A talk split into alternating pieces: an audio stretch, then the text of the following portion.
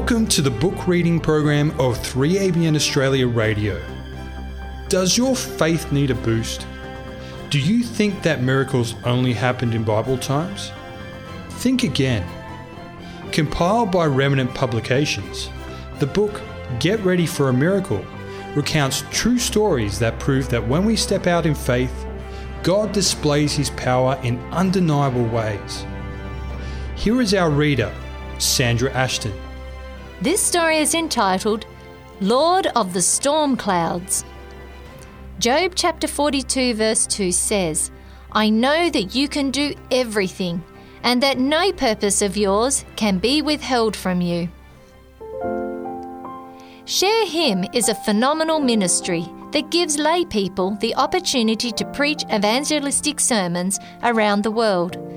In 2006, I was blessed to be a member of a team preaching a number of evangelistic series in Kenya. I was conducting a series in the town of Carwash. That's right, a town named Carwash, because of the number of vehicles that could be found around the town.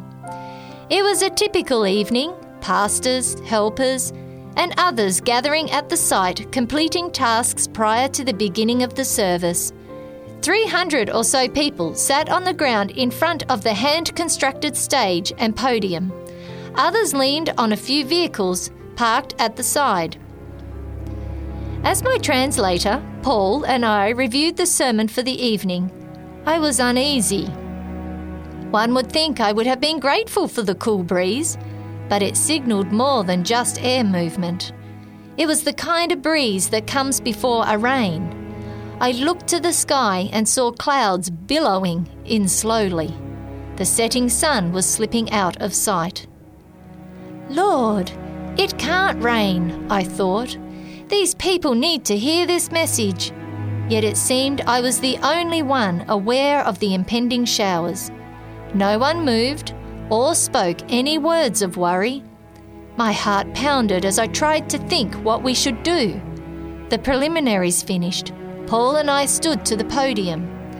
It was as if two conversations were going on simultaneously. In one, I was greeting the people, reviewing what we had learned the previous night, and telling the people we would pray to the God of heaven and ask Him to hold back the rain so they could hear the message He had for them. In the other, I was begging God for mercy. Please don't let it rain. Would you do that for me, Lord? Would you actually stop the rain? It is not about me, Lord, but these people need to hear your word. Please keep it from raining.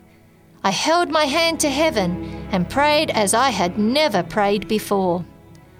Lord, please hold back the rain.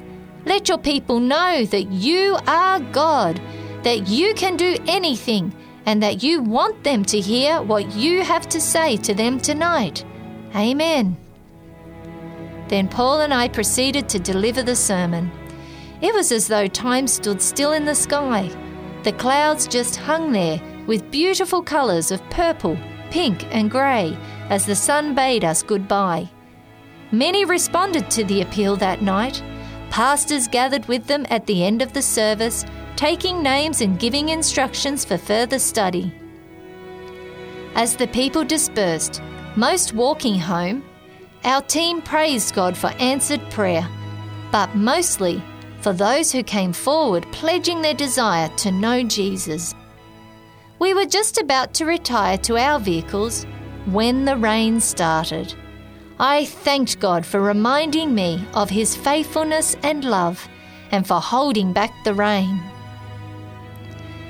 A reflection associated with this story comes from Prophets and Kings, page 157. Faith such as this is needed in the world today.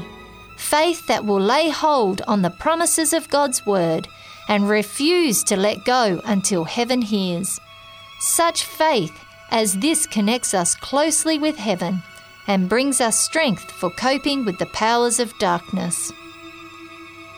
Lord of the Storm Clouds was written by Debbie Young.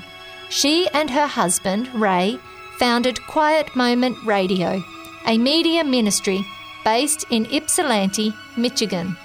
You can visit quietmomentradio.org for more information. You've been listening to the book reading program by 3ABN Australia Radio, featuring Get Ready for a Miracle. For more information about this book, visit remnantpublications.com.